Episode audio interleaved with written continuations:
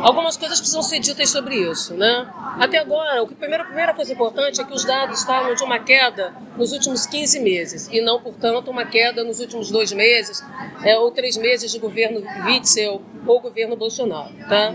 Então são 15 meses de queda. Esses 15 meses, né, as pessoas ficam se perguntando Afinal, o que, que tem propiciado essa queda dos homicídios? Bom, a gente tem que contextualizar isso. A primeira coisa importante tem a ver com a própria qualidade do dado e a cobertura dos registros. Tá? Então, a primeira dimensão de qualquer, né, de qualquer crime né, é o seu registro e a qualidade do seu registro e a cobertura do seu registro. Se é uma cobertura de 100% num determinado estado, se é de 70% no outro, e o tipo de classificação, se o homicídio, chamados homicídios dolosos, são né, separados dos homicídios culposos, e se as outras mortes violentas são ali agregadas e tudo mais. No caso do levantamento do G1, agrega-se os homicídios dolosos com ah, outras mortes violentas, intencionais, isso tem a ver com uma construção de, de indicadores que nós realizamos no Rio de Janeiro em 1999, exatamente para evitar a migração de mortes que têm alguma intenção. Por quê? Porque a titularização como homicídio doloso, né, ou como uma lesão corporal seguida de morte, ou como um latrocínio, né, tem a ver com uma tipificação criminal, que é pós-fato. Mas a, a, intenção de matar, né, que, que fala de um tipo de resolução de conflito violento, está posta em todas essas, digamos, modalidades de matar, tá? Correto? Vamos falar assim. Então a primeira dimensão é essa. Né? Então é preciso primeiro falar do controle de qualidade e da cobertura dos dados territoriais. Então, né? por quê? Porque eles estão expressando, antes de tudo, o trabalho da polícia né? sobre mesmo a morte, no caso das mortes em que costuma-se dizer que a taxa de subrelato é nula, porque afinal não é o morto que relata, você encontra o corpo, né? E o subregistro é baixo, né? ou quase nulo também, o fato é que é preciso saber como essas mortes são distribuídas pelas categorias né, da, do banco de dados de cada estado, tá? Então, essa é a primeira coisa, que é muito importante. Nós, quando estávamos em Brasília, em 2003, nós criamos o Cinesp JC, assim como fizemos parte da criação do ISP aqui, que a professora Ana Paula depois me substituiu, exatamente para buscar não só construir um sistema de classificação que fosse mais sensível à realidade, mais próximo da dinâmica cotidiana das ruas e que, ao mesmo tempo, dialogasse né, com os procedimentos e formas de classificação tanto da polícia quanto do sistema de justiça criminal, tá? Então, esse é, primeira, esse primeiro ponto que a gente não pode nunca esquecer, né? porque é dessa maneira que, confrontando base de dados, que nós vamos poder então ter um dado mais preciso. E o dado bom é sempre aquele dado que a gente utiliza. Um dado vai ficando melhor quando ele é utilizado, quando ele é transparente, quando ele tem acesso público, que é o caso né, do, do, trabalho feito pelo G1 em parceria com o Fórum Brasileiro de Segurança. Se as informações são coletadas e usadas, né, elas tendem a ter maior qualidade no, né, no curto, médio e longo prazo. Ok, resolvido isso, a segunda coisa é o que, que tem feito né? cair morte ou submorte, o elevador macabro no Brasil. A primeira coisa é que você não tem como estabelecer uma causalidade única. O fenômeno do crime, sobretudo das violências, né? porque nem todo crime é violento, das violências letais, ele, ele é multidimensional e polissêmico. Tá? Então não tem uma única causa. Isolar uma única causa. Foi a polícia aqui, foi a ação, o programa do governo, não, o programa X do governo Y, é muito pouco provável que se consiga produzir né, uma, uma análise razoável, seja uma análise, seja uma avaliação. Tá? Então, esse é, a primeira, é o segundo ponto importante. A gente não tem uma causalidade única em fenômenos que são multidimensionais ou multicausais. Tá? Mas podemos fazer algumas apostas. Né? Então, o terceiro ponto. Qual é a aposta é, que eu gostaria de trazer né, para essa discussão? É que, primeiro, nós não temos dados, por exemplo, detalhados sobre as políticas públicas de segurança e de policiamento implementadas em território nacional, ou seja, em cada estado, em cada município. Né? Para que eu possa saber se aquela ação de governo teve algum impacto, eu preciso descentralizar e ter, né, descentralizar a informação, ter acesso detalhado àquela ação. Foi uma ação no território X, onde se concentravam as mortes, à luz de diagnóstico. Então foi feito um diagnóstico, supondo, diagnóstico de que as mortes violentas se concentravam né, e tinham a ver com tal ou qual dinâmica, né, e portanto foi feito um conjunto de ações no sentido de coibir, de minimizar, de minorar, de evitar essas mortes e mesmo reprimir né, a oportunidade oportunidade com que elas ocorram, tá?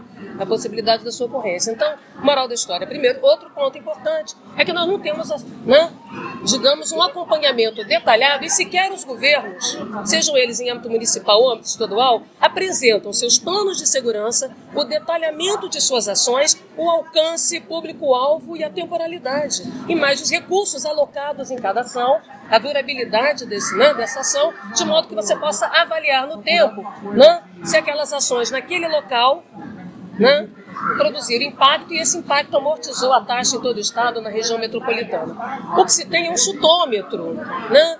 É voluntarista, muitas das vezes de boa vontade. A gente acha que a prática tal, feita na comunidade tal, né, lidando com uma população em situação de vulnerabilidade ou em risco, a gente acha ela legal, né, então a gente tende a atribuir a ela uma parte desse efeito. A polícia sempre vai dizer que ela tem uma contribuição. Né? Quando cai, quando sobe, não agiu em, né, sob injusta agressão, tá certo? Então, entre as ações realizadas e o seu efeito, né, seu impacto, há aqui um percurso de informações, um, né, um caminho de, que não são dadas. Os governos não desenham seus planos, confundem plano de segurança com plano de policiamento e ação policial pontual, o que gera um, um problema, né, porque a gente não tem como saber quais são as experiências que são exitosas efetivamente a partir de critérios técnicos, de indicadores de eficácia, de eficiência, de efetividade tá certo? Indicadores de desempenho dessas ações, indicadores de, né, de insumos, são aqueles que permitem que a informação seja feita, indicadores de processo, indicadores de resultado. Eu preciso de três tipos de cesta de indicadores, aqueles de insumo, quer dizer, o que, que eu né, coloquei naquela realidade, aportei naquela realidade para alterar a realidade, de processo, ou seja, como aquela ação está se desenvolvendo naquele território, naquela localidade concreta, e de resultado, para que eu possa confrontar isso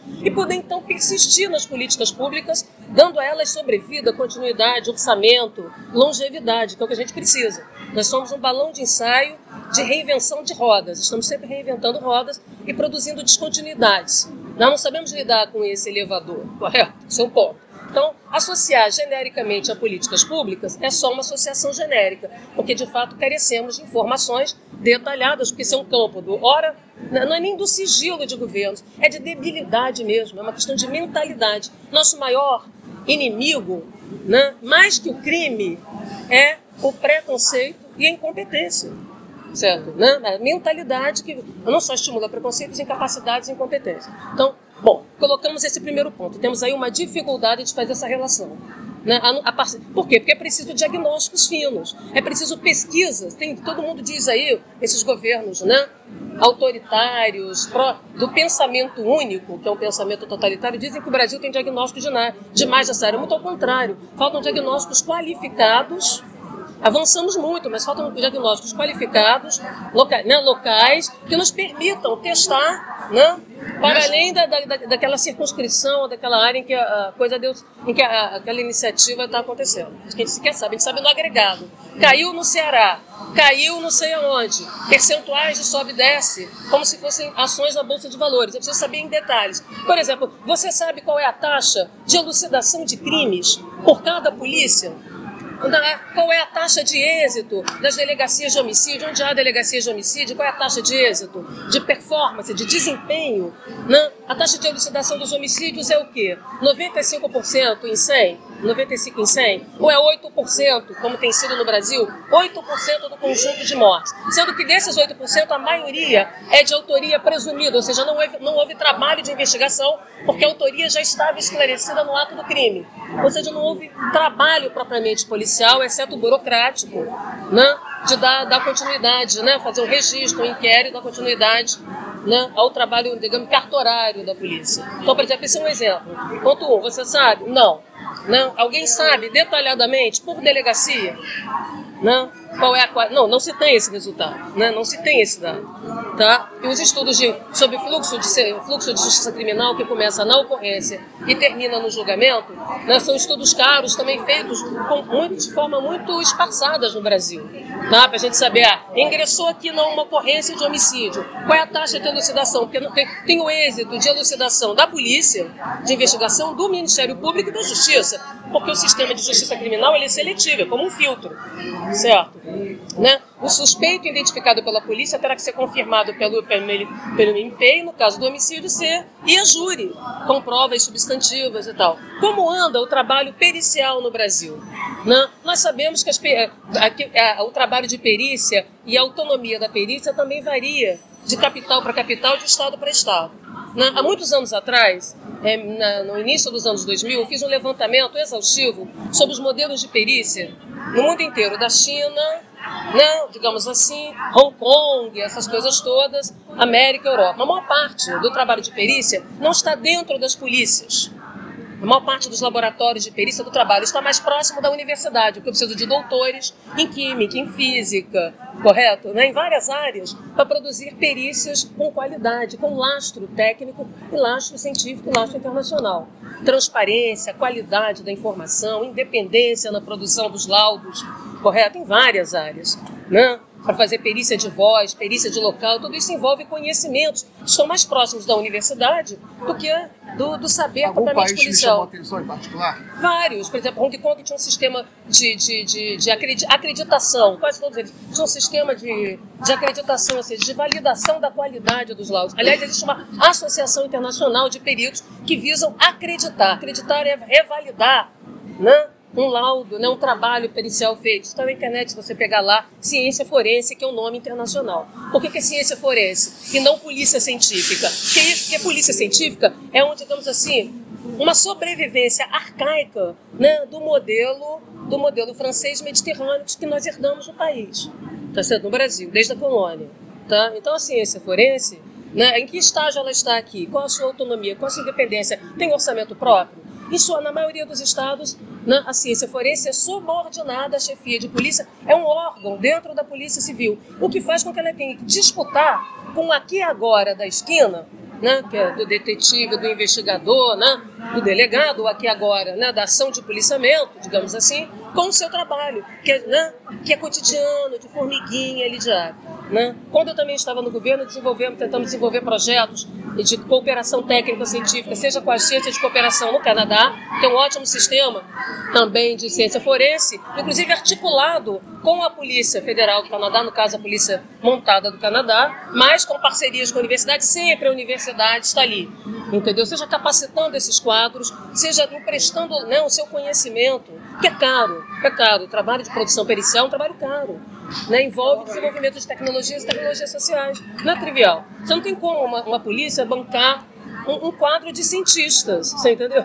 Ou bem a polícia contrata 30 cientistas, ou bem ela faz o trabalho policial. Um cientista é caro. Formar um cientista, talvez a professora da Paula possa me corrigir, mas eu vou fazer um chutômetro.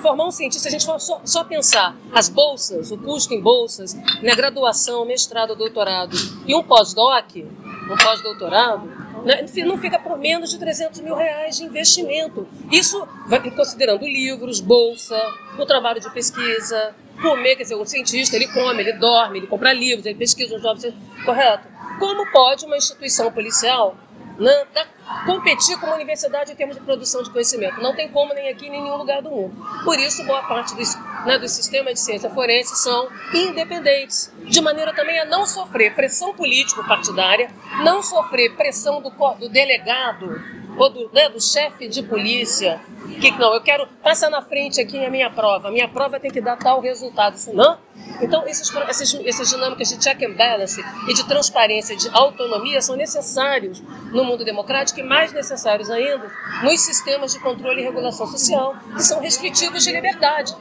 Tá certo? Todos eles. Você entra, na justiça, está né, sendo negociado o tempo todo a sua liberdade. Tá claro? Então, essa dimensão opaca, invisível, que você não sabe, o concurso público. O concurso público normalmente prioriza quem? O polícia de rua, que é o que as pessoas acham que é a segurança é o delegado, é o, né? é o investigador, é o PM da esquina, é o guarda municipal, mas todo o trabalho de ciência forense, então ele fica a reboque, ele fica secundarizado. E nas mãos é, de, de, delegados, independente da boa vontade, da boa fé dos, de, dos gestores policiais, os interesses dos gestores são interesses corporativos. O, policial só pode, né, vai expressar seu interesse profissional policial e não necessariamente seu interesse científico. Então há conflitos óbvios né, que também sabotam a oportunidade de você produzir provas, né, produzir êxito com essas provas, né, em termos de resultados de apuração que pudesse inibir, né, digamos assim, o crescimento dos homicídios. Um outro ponto, matar é barato, percebe? Que deriva dos outros que eu falei. Matar no Brasil é barato, em determinados lugares mais barato ainda. O custo de matar é baixo. Seja porque a elucidação é pífia, seja porque as vidas mortas são vidas sem direito à vida, né? são vidas precarizadas, vidas assim chamadas desperdiçadas, né? vidas pelas quais não há luto coletivo. Né? Se você não, né? se essa vida, se não há luto coletivo para elas, é porque essas vidas não importam, não é mesmo? Né? Elas são hierarquizadas aqui. Né? Então, as vidas da periferia, as vidas negras, as vidas dos jovens de favela, enfim, a vida dos pobres vale menos que outras vidas. E essa hierarquia né, do valor da vida, ela se expressa na fala de Nanda, fala aí que está aí na obra do senso comum, na fala de muitos. Melhor morrer o fulano do que eu. Melhor que tiro seja lá na favela do que aqui, na Zona Sul, onde a gente está, no Maitá, tomando um café conversando. Correto? Então, a, a, a, como, como matar é barato, sai mais barato do que você investigar. Matar é mais barato do que você dar prosseguimento dentro do fluxo de justiça criminal. Porque matar se resolve ali, ao passo que né, resolver o conflito de outra maneira que não matar obriga você a ir numa delegacia, a ter um sistema de prestação de contas, tudo isso, seja para o policial, seja para o cidadão comum. Correto? Bom, então estão falando, matar é barato. O valor à vida aqui é alguma coisa que é negociada. Depende. Valor, a vida tem valor conforme sexo, cor, classe, renda, idade e outros marcadores sociais. Tá? Importantes também. Bom, aí vamos. No ano passado, nos últimos anos, né, nós assistimos a uma disputa territorial armada no norte, no nordeste. É um avanço dos chamados que eu e a professora Ana Paula, em artigos, chamamos de domínios armados. Entenda por domínio armados grupos armados, seja miliciano, seja que se autodenominam miliciano, seja que autodenominam PCC, seja que se autodenominam CV, para nós são domínios armados que exercem ou ambicionam exercer soberania sobre território e população para administrar negócios ilícitos, mercadorias ilícitas, né? em que tráfico de drogas é apenas uma da, um dos elementos que compõem esta economia política do crime. Tá claro? Né? Nós tivemos né, uma mudança, quer dizer, nessa geopolítica dos senhores da guerra e mercadores da proteção, né, mas a feita você vai entender o que eu quero dizer, isso teve uma migração para o norte, uma, um movimento expansionista, sobretudo a moda entradas e bandeiras, né, para a gente lembrar de um mito de origem de São Paulo, uma ambição monopolista, né, que é uma ambição de governo do PCC. Percebam que esses grupos que chamamos de domínios armados, eles são governos autônomos, emancipados predatoriamente. Não são estados, tem nada a ver com estado. Né? Como insistimos, não há poder paralelo, não existe poder que não seja de uma relação de poder. Então a ideia de poder paralelo é gargalhante, porque esses domínios armados, eles crescem, eles consolidam territórios, eles negociam territórios com o Estado. O Estado é agência reguladora, agência arrendadora, polícia do bem, que faz segurança para alguns, e polícia dos bens, milícia, quer dizer, uma autonomização interna predatória, que também disputa e administra territórios, ambicionando unidade política e unidade tática de ação. Tá? Então, nós tivemos mudanças, né? mudanças na expansão. Isso levou a matanças e uma estabilização no mercado das mortes. Lembrando que o mercado das mortes, né? não estou falando quem mata, se é o policial por enquanto, se é só o, né? o fulano, o sujeito, né? o empresário ou o pequeno empresário, né? Dos domínios armados, digamos assim, o fato é que, tanto num caso quanto no outro, a gente também ainda precisamos avançar no conhecimento sobre as formas, né? sobre os modos, vamos falar assim, sobre os modos estatais e não estatais institucionais e informais de administração de conflito, em que a morte aparece como uma das, um dos resultados. Tá? Pouco sabemos. Então tem apostas também, correto? Ah, o PCC administra as mortes ali, então com isso as mortes caem. Sim, há uma relação, né? há uma associação entre territórios do PCC, diminui o número de mortes no varejo, porque a morte é uma moeda de troca.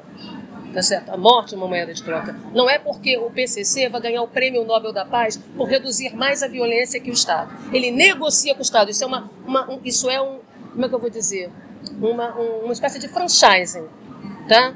Correto? De franchising. Não existe a perspectiva de domínio, domínios armados sem uma medida de chancela, de conivência, conveniência, e convivência de atores estatais. Quem tem exércitos, quem tem forças armadas em todos os sentidos, forças públicas, estruturadas enquanto tal, é o Estado. Quem tem grupos armados é o outro lado. E por que, que não precisam de exército? Primeiro que é caríssimo, segundo a corrupção economiza a logística de você contratar 5 mil fulanos para controlar Copacabana, por exemplo, decretar a independência de Copacabana. Você precisaria de uma brigada militar para isso. Mas com a corrupção associada à parceria com segmentos do Estado, segmentos armados, né, vamos chamar as espadas, você cai esse custo. Né, porque o que está em jogo né, é, arte, é, é fazer valer esta economia do crime, que alimenta campanhas eleitorais. Tá? Né, faz o caixa 2 da campanha eleitoral. Então, estamos falando de modos de governo, de apropriações particularistas, nem público nem privado, apropriações particularistas com recurso da espada, de uma espada autonomizada, seja ela PM, seja ela civil, seja ela guarda municipal, seja ela agente penitenciário, seja tudo isso, né? que de alguma maneira, exatamente porque esses poderes no Brasil são autonomizados, se você for lá na legislação brasileira, você vai ver que o poder de polícia no Brasil está no Código Tributário e é definido em 1966, em plena ditadura. É um pode tudo do agente estatal contra a sociedade e a cidadania, sem regulação. O que quer dizer que a sua carteira de polícia é sua arma pode fazer bons negócios. Por isso aqui no Rio tem aquela gíria. Pacheco, é, eu quero, né? Me vê meu cone, minha viatura Pacheco. Pacheco me vê meu cone. Por quê? Né? Não vou fazer greve porque eu ganho mais. Por que, que eu fazer greve para maior, maior salário se eu ganho mais nesse atacado e nesse varejo da economia criminosa? Então, quem estabelece fronteiras, quem regula e quem arrenda territórios, tirando um traficante de estimação para por outro, é o próprio Estado, através de alguns atores autonomizados ali. Por isso, não é, não é, é como é que fala, nenhuma coincidência que cresçam as mortes praticadas por policiais, certo? Né? Né? por agentes da lei. Faz parte da quebra. Normalmente essas mortes interessam um pouco a todos os lados.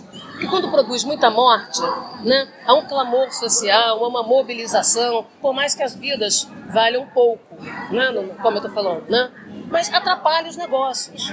Por isso que quando você tem uma estabilização de quem vende o que para quem, quem consome, né?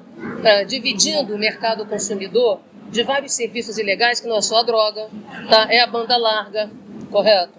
É a gás, é luz, é água. Nós fizemos aqui um trabalho, a professora ah, Ana Paula coordenou, fiz a subcoordenação, um trabalho sobre o gato de luz, né? sobre a, a, a exposição à risca que os funcionários. É o livro. A exposição à risca que os funcionários da Ampla, né, uma, né, uma concessionária, concessionária de. Né, estavam e como era essa dinâmica em duas grandes cidades da região metropolitana do Rio de Janeiro. De um lado, a São Gonçalo né, e Caxias, que são os maiores municípios, inclusive colégios eleitorais, depois da capital. Né, e onde em torno de 40% né, é 50%, 50 de gatos de luz. Tá? Então, o gato de luz é parte dessa economia. Quase o mercado inteiro. O mercado inteiro. Isso. Gigante. Tá? Em áreas onde se cresceu, o domínio, a disputa. Três maiores cidades do estado do Rio. A disputa territorial. É. Além da, da capital, é, Dá milhões de reais. Milhões de reais. Não, metade é do faturamento metade do faturamento, ok? Administrar a luz, concessão, quando você aluga, quando você percebe, o que eu chamo de impostos informais, desses governos autônomos. Quando você aluga uma casa lá, você já está ganhando o quê? A luz. Né? Porque o relógio, é o relógio que paga, não é você. Isso é lá. Quem que chancela isso? O governo local. O governo local é o governo do crime, do senhor da guerra, articulado com os, sen- com os mercadores da proteção. Certo? Então, esta é a economia milionária do crime, entendeu? Aqui ni- ninguém fica ganhando dinheiro só cheirando pó de mármore, vendendo pó de mármore misturado com bicarbonato para dar, né? Porque no caso o brasileiro tem onda porque é animado, porque a pessoa é persistente, tem onda com uma, com uma droga que é batizada, uma droga que você não tem teste de pureza como tinha na Colômbia. Tá? Então, outro ponto importante tem a ver com essa administração dos territórios que atende a interesses políticos eleitorais. Por isso que a guerra contra o crime, né, que naturalizam essas mortes, quer dizer, o discurso da guerra contra o crime, a narrativa da guerra contra o crime, né, e as políticas de guerra contra o crime e guerra das drogas, na verdade são publicidades né, que alimentam e retroalimentam essa indústria do crime e da insegurança. Né?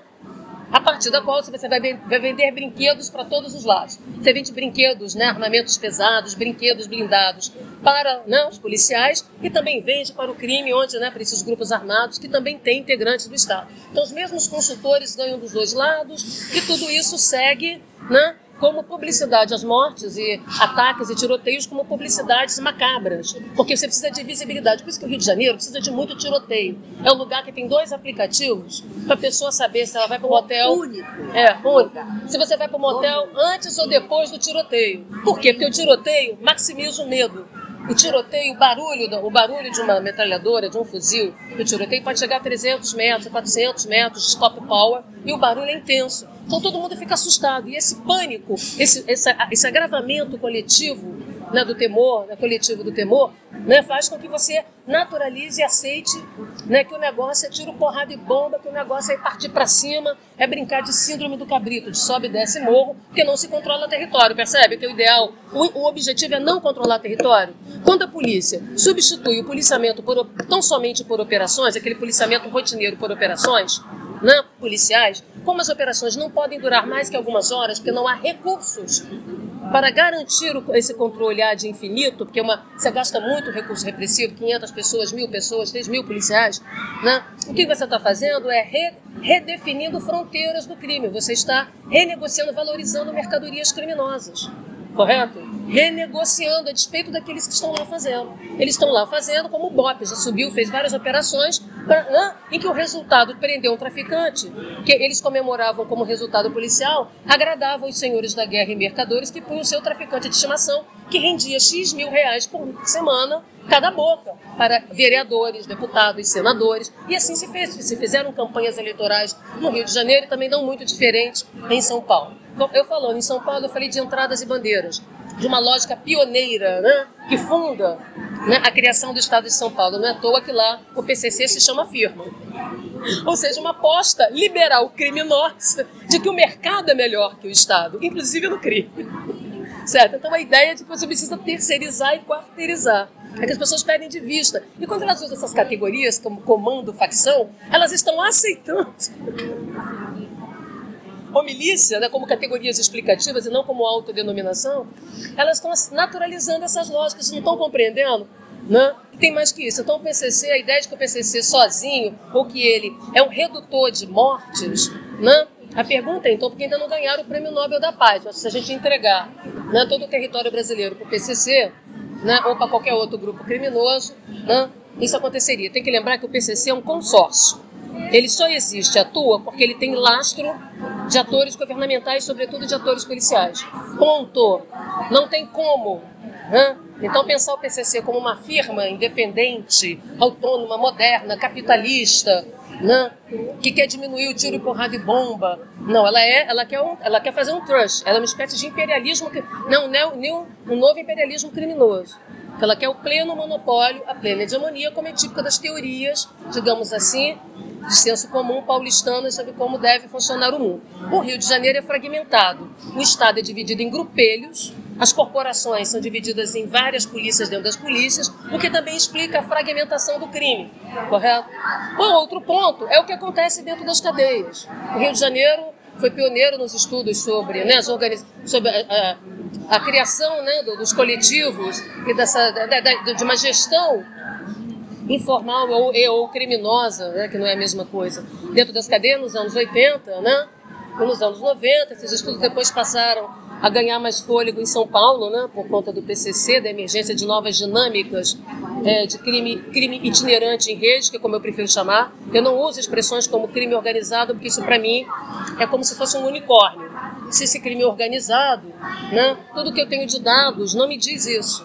Né? Não tem essa racionalidade plena. Essa crença nessa racionalidade plena é a crença numa mão invisível de Adam Smith ou numa mão invisível do crime, ou uma espécie de mão forte. Não me parece razoável. Não tenho demonstrabilidade disso. Com os dados disponíveis. Mesmo lendo os trabalhos dos meus colegas, né, que eu li todos, sobre, essa, sobre esses, esses crimes em rede, vamos falar assim, itinerantes, em articulação em rede, é, não me, não, eu não estou plenamente convencida, porque eu não, não, vejo relações causais e nem eles demonstram isso, porque eles sabem que não há não, não tem dados o suficiente para estabelecer essa relação. Então, a estabilização das economias capitalistas criminosas, né, elas permitem uma queda das mortes, sim, né, mas não sozinha, correto? Ou o grupo tal tem esse problema, não necessariamente só porque tem um tribunal, porque o tribunal mata. Além do mais, tem outros modos de matar. O Rio de Janeiro é pródigo em criar uma coisa chamada forno de micro-ondas, tá certo? Que é picotar um indivíduo, né? Jogar ele no, no, no, no, num pneu, quando, a, o, aí aumenta desaparecimentos. desaparecimento, aumenta os desaparecidos. Nós no, temos, eu vi no relatório do isso, Nós temos Pública. uma outra tecnologia macabra, que é jogar no aterro sanitário, picotar o corpo, jogar no aterro sanitário, e aí as bactérias e tudo mais fazem o serviço do desaparecimento. Temos também entregar para os porcos e muitas outras mo- modalidades inimagináveis, oi? Para jacarés, né? Em que esse corpo deixa de existir. Ele não é uma, né? Ele não está ali como uma evidência de que uma morte aconteceu. Tá? Bom, então, dentro das cadeias, evidentemente, né, a, gestão, a gestão da cadeia, muito, nas cadeias há muito tempo deixou de ser do Estado. Né, o Estado também ali vai negociar, né, daí porque se falam dos escritórios do crime dentro da cadeia e de como esses, muitos desses grupos surgiram, tanto como o CV né, e o próprio PCC de dentro da cadeia, como modo de organização né, do trabalho interno da cadeia de fora. Como a, a cadeia, a chave da cadeia é negociável, né, e hoje muro nenhum segura preso, Daí a fantasia de ficar querendo prender, prender demais e prender mal. Por quê? Porque você paga para sair de dia, trabalhar no seu negócio criminoso e voltar para o seu escritório à noite. Correto? Com celular lá dentro, com tudo. Né? Então a ideia de que o indivíduo está preso, cumprindo uma pena, né, é muito relativa nesse sentido, porque se prende mal, se prende muito, se prende mal. Então há limites do que se pode atribuir à queda, né? também as. Né? Ao que se passou dentro das cadeias e que agora talvez esteja mais calmo, esteja de um jeito, esteja de outro. O fato é que você não tem como estabelecer, mais uma vez, uma causalidade única. Correto? Que todos esses fatores merecem a devida atenção, merecem ser explorados e observados? Merecem, mas também precisamos de mais dados.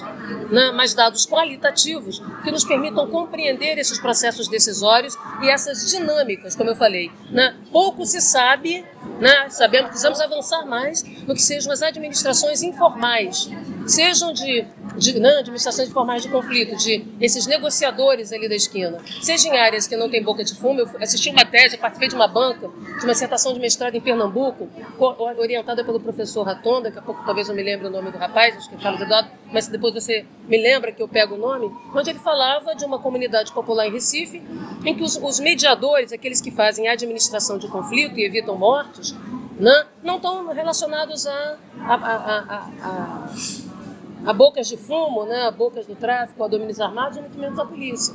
Né? São os mecanismos informais comunitários ali, de lideranças comunitárias e de pessoas que estão nessas franjas que exercem essa própria dimensão, que aliás é a primeira dimensão correto de administração de conflitos, são sempre os atores sociais, são sempre a sociedade. Gostaria de lembrar que há um limite também na capacidade da polícia ostensiva conter morte. Porque morte é um crime, matar é um crime, não é um crime de oportunidade, correto? É um crime, né, é intencional.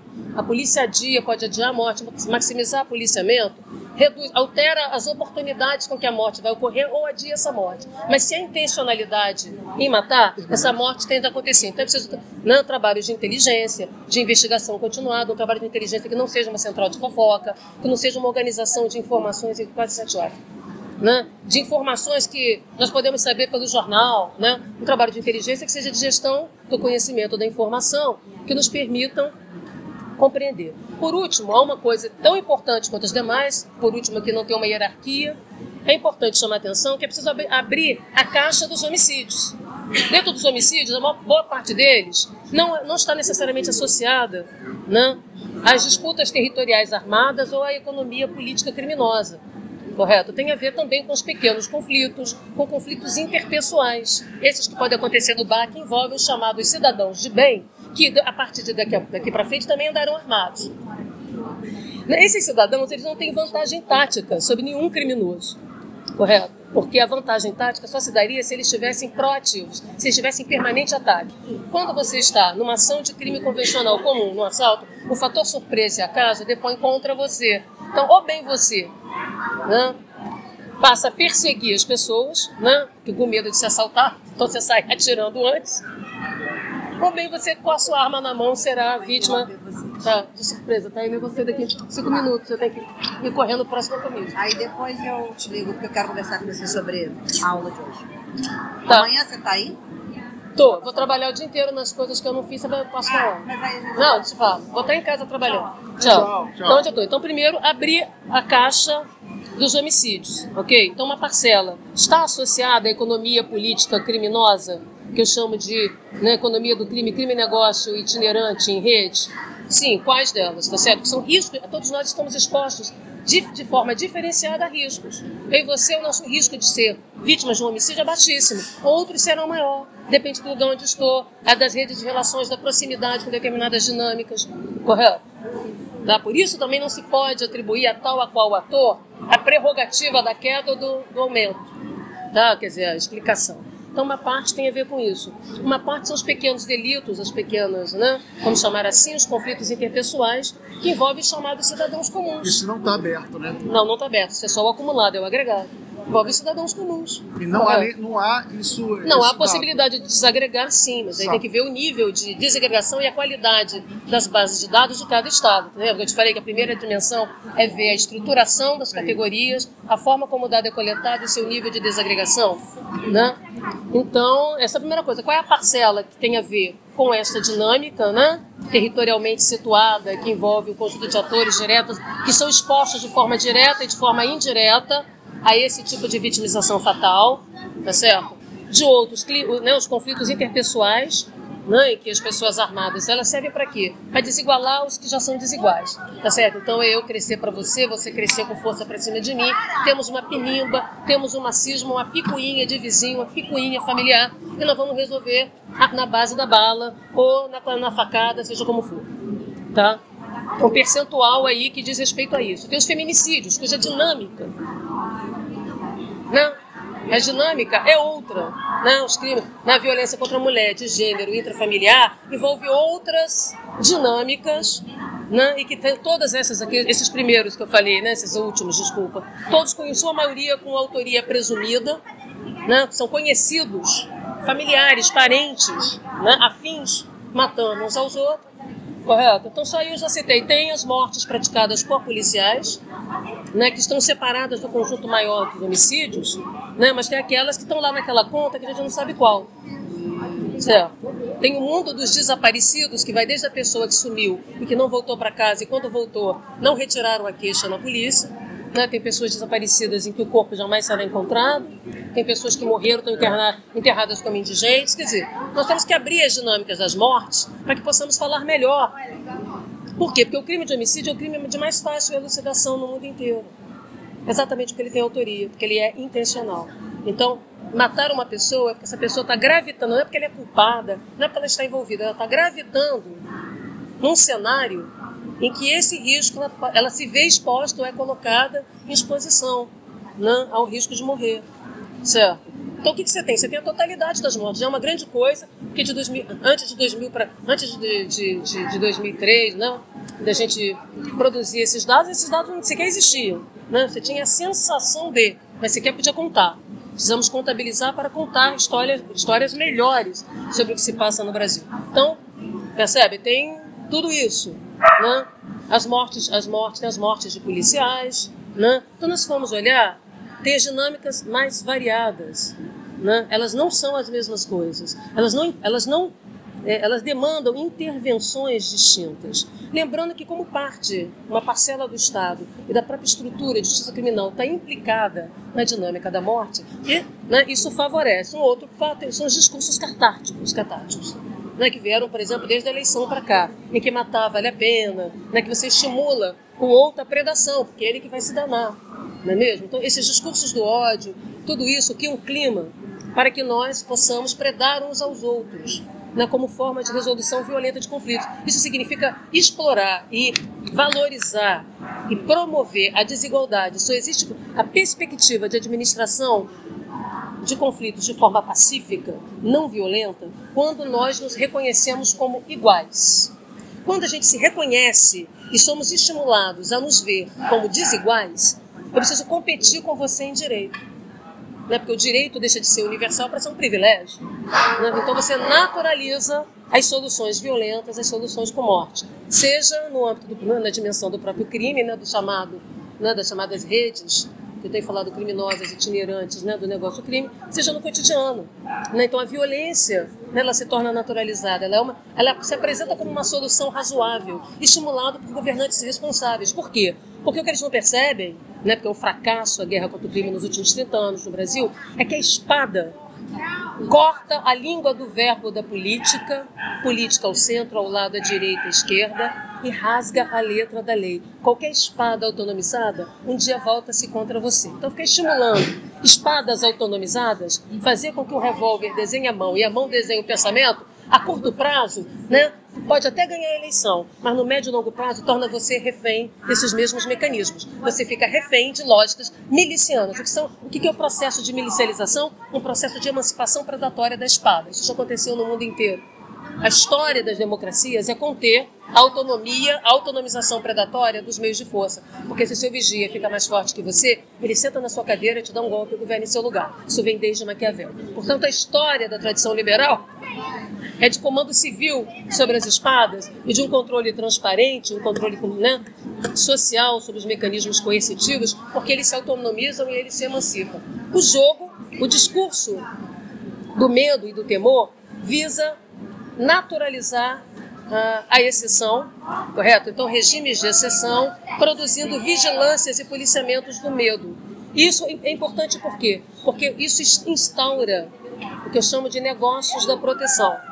Sejam eles feitos por agentes de Estado, sejam feitos por atores particulares. Os negócios da proteção, para você vender proteção, você tem que fabricar ameaças continuadas né, e estimular suspeições recíprocas e desconfianças entre de todos contra todos. É esse, é esse lugar né, de construção né, dessa economia política do medo, desse regime de exceção, que favorece esses resultados. Então, esse sobe e desce, né, agora está estabilizando, está em declínio, isso não tem a ver, não, dá, não, não tem a ver com a ação de governo. Aliás, muitas das vezes o crime cai porque a polícia nada fez. Até porque não tem, às vezes, uma comunidade depois de três anos de é, uma taxa altíssima de homicídio, eu imagino que às vezes não tem nem falta mais gente para matar. Falta gente para matar. Falta gente para matar e falta gente para morrer. Até o dedo nervoso cansa. É, falta gente para morrer. E dizer. falta gente para matar. Tá? Há limites. Ecologicamente falando, de uma ecologia social, há limites até onde você pode ir matando. Porque quando, o que você matou, matou, tem que esperar que novas lideranças emerjam e elas te ameaçam. Você não tem como matar tudo por antecipação, porque termina você também matando a si mesmo, não é mesmo? Porque cada morte que você acumula gera em você uma fatura negativa, né? Ou seja, gera uma sentença de morte contra você. Então não é tão trivial como se pensa. Ah, por último, eu gostaria de dizer que tem se dito né, que aqui no Brasil a polícia mata mais. Então, as mortes policiais elas crescem, né? Matar, né, morte de policiais e mortes, sobretudo mortes praticadas por gente crescem nessa esteira. Né? Qual o problema disso? Né? O problema é grave, que como a polícia, quando ela mata muito, ela perde o seu mandato, quanto mata e morre. Ela perde o seu mandato. Ela se torna tão né, estrangeira em seu próprio território. Né? Por mais que, por, independente da intensidade, qualidade né, ou exclusividade de sua ação, ela sempre perde. É por isso, como o recurso repressivo é um recurso escasso, necessariamente escasso, Percebe como é burro você tentar sustentar uma repressão como um fim em si mesmo? Não é uma questão só moralista, não é só uma questão ideológica, é burro. Porque o recurso repressivo é limitado. Se eu gastar 5 mil fulanos hoje numa operação, eu vou ter que tirar do policiamento convencional, eu vou ter que passar dias, semanas, sem poder fazer outra. Por isso que aqui tem a síndrome do cabrito. Sobe, fica meia hora, quatro horas e desce. Correto? Isso gera escassez de policiamento nas ruas, maximizando os crimes de oportunidade que aumentam a percepção de insegurança, cobrando mais repressão. Então, esse circuito, que é o circuito do terror, ele tem sido estimulado, porque faz o oponente perder a eleição, mas não garante ao vitorioso que consiga governar. Normalmente, governantes inspirados numa lógica miliciana são algemados não governam de forma algemada, são chantageados pelos alisadores de maçaneta. Não é a primeira vez e não será a última. Né? Porque se tem uma coisa que é fácil de fabricar nesse mundo são dossiês contra seu pai, sua mãe, seus filhos, seus sobrinhos, seus parentes. Então, governar com dossiês, governar com chantagens corporativas, vindas das espadas as mais diversas, torna a sua caneta sem tinta. Né? Então você vira um animador de auditório de seu próprio governo. Você é o governante eleito que vira animador de auditório. Aí você faz piada, faz bravata, você pode animar as pessoas para lá, fazer um bom comercial para cá, mas governar efetivamente você não está governando. Já sentaram na sua cabeça, já estão partilhando o seu governo. Correto? Esse é o problema da autonomização da espada. Certo? Isso, isso Hobbes já nos ensinou e fazem séculos. Isso leva à instabilidade no exercício do poder e à incapacidade de governo. Certo? Então, o que estamos assistindo é, são é, né, um conjunto de, de, de, fenômenos que vão se acumulando, né, tornando grave a situação, e lembrando que as taxas de homicídio no Brasil continuam elevadíssimas. Então, não dá para explicar exclusivamente pelas, pela logística e pela, política criminosa exercida dentro das cadeias. Não dá para explicar exclusivamente, correto, por, por ações, ainda que bem intencionadas, ou programas né, é, digamos, boas práticas no campo da segurança, porque não há dados suficientes que nos permitam estabelecer esta relação. É preciso fazer diagnósticos. Tudo isso que eu estou dizendo é o seguinte: demanda-se diagnóstico. Demanda-se diagnóstico, para a gente saber lidar, não apenas nas, com, com o número em escala, mas saber lidar com ele ali na esquina. Pergunta é: ok, tudo isso aqui é possível de contribuir para os homicídios. Como é que eu. Como é que eu vou intervir na esquina? Né? Dessas explicações gerais, não sai um modo, uma política pública consistente, um plano consistente de redução de homicídios, correto? Que não seja abstracionista, voluntarista, missionário, entendeu? E não sai, né? É, também, né? Um modo de interpretar essa realidade que reconheça os desafios colocados e as limitações que temos. Por isso a gente demanda transparência, nos dado uma política de transparência, de prestação de plano, um pacote anticrime. É patético. É. Aquele é patético, além de mal escrito, além de ser um plano quase que de analfabeto, correto, ele é patético. Infelizmente eu não tenho como falar, mas é sofrível. É sofrível em todos os seus aspectos. Inclusive, quando se delega, aumenta-se a legítima defesa do policial, o que está se fazendo é sabotar a institucionalidade da polícia. Porque a razão da polícia existir é para ela, ela se interpor entre cabeças quentes, corações aflitos e dedos nervosos. Se você, sob forte emoção, atira e você é um policial, você pode ser muitas coisas, menos policial profissional. Porque o estado da sua arte é o uso qualificado, comedido, potencial e concreto de força. É isso que você tem que saber fazer. Correto? E se você não sabe fazer isso em situações de risco, incerteza e perigo, você pode ser muitas coisas. Pode ser uma professora como eu, pode ser um jornalista como você, mas um policial que toma decisão em situações de risco em tempo real, você não é. A pergunta é: qual é a taxa de acerto de tiro dos policiais no Brasil? É 100, 95% em 100, você não sabe, ninguém sabe, nem eles. Qual é a visada de tiro? Eles têm precisão do tiro, alvo. Qual é a taxa de acerto de tiro defensivo por modalidade de armamento? Existe esta contabilidade, ela é oculta, porque a, a, a qualidade do treinamento, né? por exemplo, se gastou-se, empenhou-se 2 bilhões né, por circo da intervenção no Rio de Janeiro. Com esses mesmos 2 bilhões, eu treinava 750 mil policiais para eles aprenderem a atirar, porque não sabem. Então você tem uma parte que é acidente, incidente e incapacidade decisória. Juízo tático precário, juízo logístico precário, pelo amor de Deus. Dá 240 tiros numa distância curta, acertou 80 no carro. Isso, aquela família foi salva pela incompetência decisória e incapacidade tática. Tamanha foi a tragédia, patético. Eu pergunto qual é a taxa de acerto de tiro? Pô, na pistola, no fuzil, na carabina. Né? Dólar para meus policiais. Isso, cadê? Quero saber qual a sua taxa de acerto a 30 metros, tantos metros, em movimento, né? Tiro estático. Tiro estático é Olimpíada. Querem cenários, cenários táticos. Não tem, não há. O policial, quando quer aprender a tirar, paga do próprio bolso. Certo? Então você tem uma taxa de risco. Quando a polícia atua, o, o, amplia o risco de, do policial se auto-vitimar, vitimar terceiros. É, e por outro lado, há uma, é, a, a ideia do matar, como eu falei, né? Ela tem baixo rendimento para a própria polícia.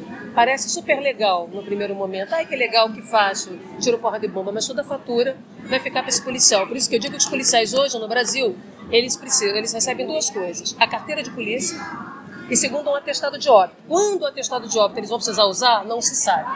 Eles são zumbis, mortos-vivos de policiamento. E precisam de um advogado, porque tudo que eles fizerem o Estado não vai correr atrás. Eles vão ter que se responsabilizar individualmente. Matou para você, espancou por você, mas são eles que vão pagar a fatura. E por último mesmo, que eu tenho que infelizmente sair correndo, né? Por já.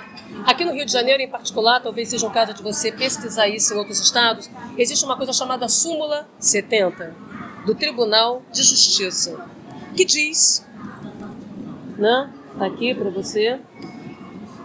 Vamos ver se eu consigo achar aqui. Isso. Súmula 70, tá? A súmula 70 diz o seguinte: o fato de restringir-se a prova oral a depoimentos de autoridades policiais e seus agentes não desautoriza a condenação. Basta o testemunho oral de um policial dizendo que você é criminoso, que você é bandido, babá, e que você poderá ser condenado. Isso, portanto, dá ainda aumenta ainda mais a discricionariedade policial que no Brasil segue invisível, alegal, informal, clandestina, porque não há procedimentalização. Da mesma maneira que o intervalo decisório do juiz também segue assim, e o intervalo decisório do promotor.